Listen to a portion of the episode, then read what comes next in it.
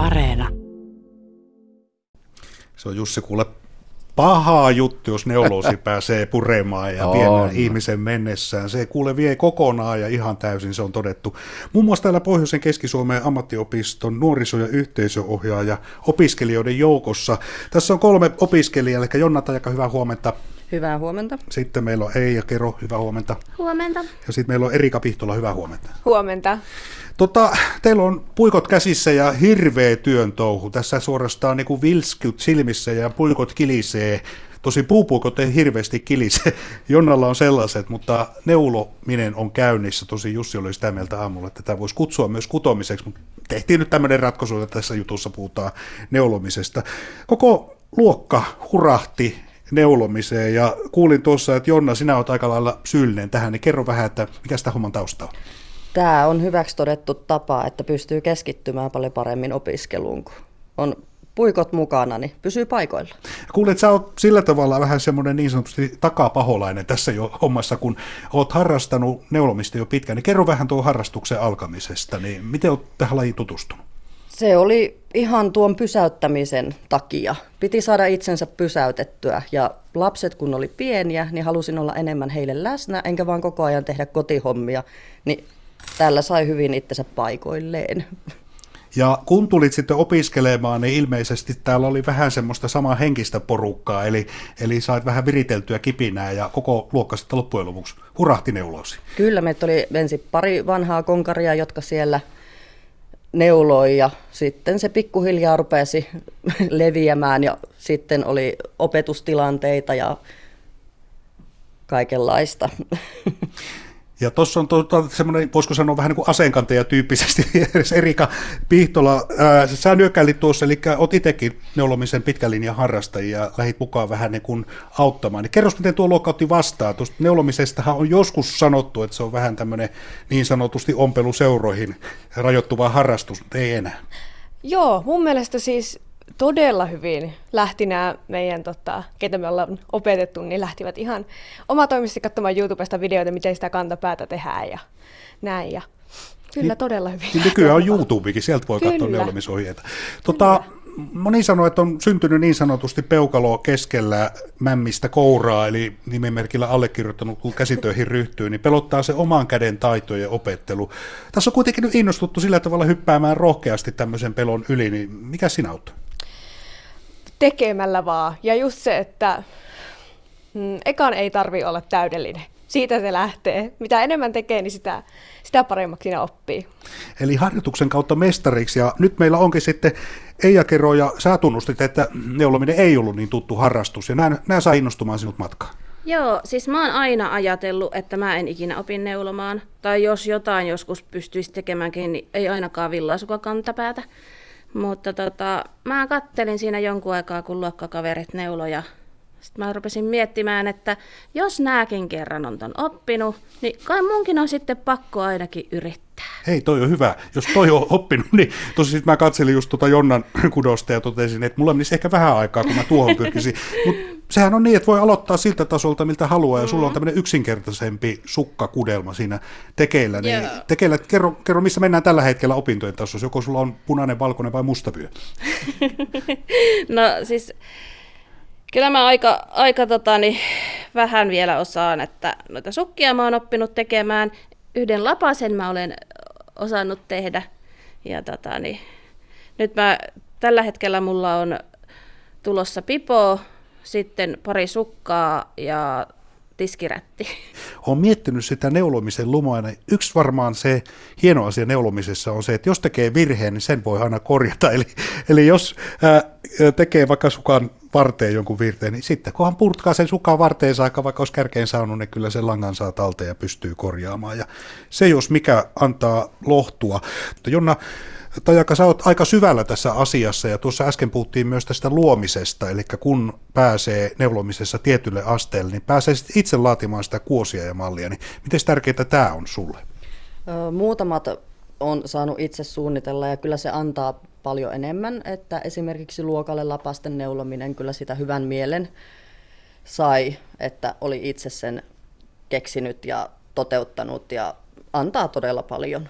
Kyllä. To, siis nyt nostan kyllä pipo, pipo pitää, pipo just oikein vähinen, mikä pitää ottaa päästä, kun tuon kuulin, tai Villa Myssy, se voisi olla toinen. Eli teit koko luokalle tällaiset omalla logolla varustetut lapasteet. Joo, eli nuoriso- ja yhteisöohjaaja, lyhennys NYO 20 olemme aloittaneet lapaset ja sitten opettajalle lapaset, missä luki ope.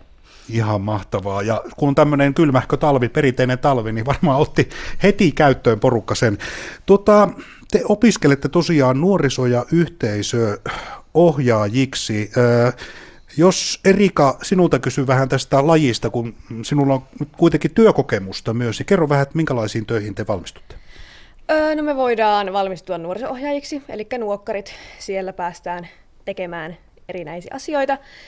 Voidaan valmistua myös vanhusten kanssa työskentelemään, eli voidaan vanhuksille tämmöisiä virike, virikejuttuja ja erityisnuorten lasten kanssa oikeastaan minne vaan ohjausjuttuihin.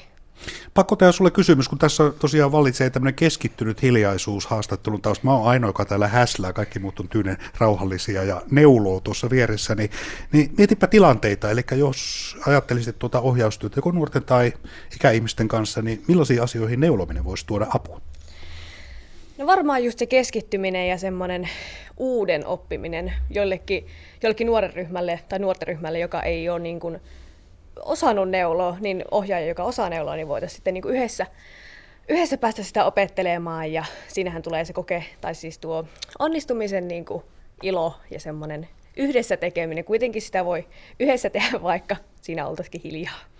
Niin ja luovuus pääsee kukemaan, niin kuin tuossa äsken kuultiin, eli, eli tietyssä vaiheessa alkaa se halu tehdä niitä ihan omia malleja.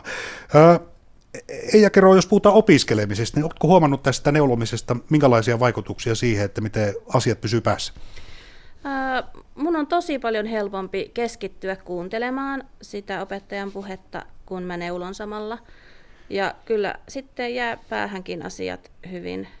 Ja tota, aikaisemmin oli just se, että kun ei ollut niin käsillä mitään tekemistä, niin sitten oli vähän semmoinen levoton olo ja, ja, ja niin kuin ei olisi jaksanut istua paikoillaan ja muuta. Että kyllä tämä on helpottanut tosi paljon. Se auttaa keskittymään sitten jos on jotain asia, asioita, jotka pitää muistaa, niin sä neulot se sinne sukan varteen vaan ja sitten sukat jalkaa, jalkaa vaan kun tulee tentti, niin kaikki sujuu. Tota, Jonna Tajakka, tuosta neulomisesta ja sen muuttumisesta intohimoksi, niin moni sanoi, että se saattaa sitten viedä vähän niin sanotusti koko käden, eli, eli vaikuttaa muun muassa siihen, että miten aikaa käytetään. Niin missä vaiheessa sulla toi neulomisharrastus, onko se hallussa, eli, eli onko karannut käsistä koskaan? Kyllä se välillä karkaa käsistä, että tulee iltaisin ei malttaisi mennä nukkumaan, mutta kyllä se nyt alkaa sen verran kyllä jo olemaan rutiinia, että ymmärtää sen unen, unen tärkeyden näissä asioissa, että kyllä se oikeasti uni menee sen neulomisen edelle, että malttaa laittaa sitten illalla poiskin. Tässä on jo monen kertaan mm, kuultu myös se, että YouTubehan nykyään tarjoaa tällaisia neulomisen malleja, mutta sitten jos pääsee ryhmässä neulomaan, niin siinä on se hyvä puoli, että voi vaihtaa vinkkejä ja, ja saa ohjeita kokeneemmilta neulojilta. Niin sulla on varmaan nyt vähän semmoinen asema täällä, että kaverit kysyy vähän, ja tässä on muutama, tässä on muitakin kuin ei, jotka on uusina innostunut mukaan niin vihjeitä, niin minkälaisia keskusteluja käytte puikkojen äärellä? Mielelläänhän sitä jakaa tietysti sitä osaamistaan, koska tämä on todella mukavaa ja todella koukuttavaakin, ja tämä on itseään auttanut tosi paljon. Ja, mutta no, tunnillahan me tietysti höpötetään opettajan kanssa. Meillä on todella henkevät keskustelut kyllä niin kuin kaikkien kanssa, että ei liity neulomiseen, vaan tähän opiskeluun tietysti, että mutta se onnistuu paljon paremmin, kun on käsillä tekemistä. Tota, käsillä tekemisestä on pakko kysyä, että moni neuloja sanoo, että ei oikein osaa sitten jossakin vaiheessa olla tekemättä mitään, kun neulominen on mennyt tarpeeksi pitälle. Erika Pihtola, sulla on myös pitkä neulumistausta. Nyt synkät luurangot kaapeista esiin, niin onko karannut sulta käsistä koskaan, että vähän tullut niin sanotusti yli? On karannut, voin sen myöntää. Kyllä on monta kertaa vielä, varsinkin kirjonaille sukissa on se, että mä teen vielä yhden kerroksen, vielä, vielä yksi, sitten huomaakin, että oho, kello on kolme. ja pitäisi ehkä osata sitten laittaa pois. Tekeminen vie mennessä. Miten noiden kuvioiden suunnittelu ja sitten kokeilut, eli moni sitten vähän ylittää itsensä neulomalla perinteisiä sukkia, vipoja ja villapaitoja, erikoisempia juttuja, niin onko sulla mitään erikoisia neulomuksia tekeillä? Ää, kyllä, mulla on tällä hetkellä muutamat kirjoneulassukat. On tulossa unikkokuosilla ja sitten on tulossa itse samanlaista mitä Jonnalla, eli tuommoista, että se kaksi lankaa niin kuin liukuu. Liukuväri tulee. Ja, ja, niin, kyllä. Haasteita riittää, haasteita Kyllä. riittää. Aina voi oppia uutta. Ja tuossa täytyy kuulijoille kertoa, että käytetään siniharmaata, no sinistä ja harmaata tuossa toisessa langassa jo. Toinen on musta ja tuossa syntyy tuommoinen kineettinen kuvio. Syntyy niin nopeasti, että mä oon yrittänyt tässä seurata mallia, mutta ei auta, että mitä siinä tapahtuu. Nyt saat kyllä Jonna kertoa, että miten tuommoinen ikään kuin liukuva väritys syntyy. No se alkaa yhdellä värillä ja siihen pikkuhiljaa lisätään kuvion mukaan tuota toista väriä ja se muuttuu sitten. Sininen on varsi, alkaa jo, mutta kantapäässä se onkin jo musta. Ja kärkeä kohden se muuttuu sitten taas siniseksi. Ja toi ei ole ihan yksinkertaista, eli kuinka kauan sulla meni tuon oppimiseen? Ei tässä, kun otti ohjeen eteen ja alkoi tekemään, niin ei ole, ei ole montaa kertaa tarvinnut purkaa.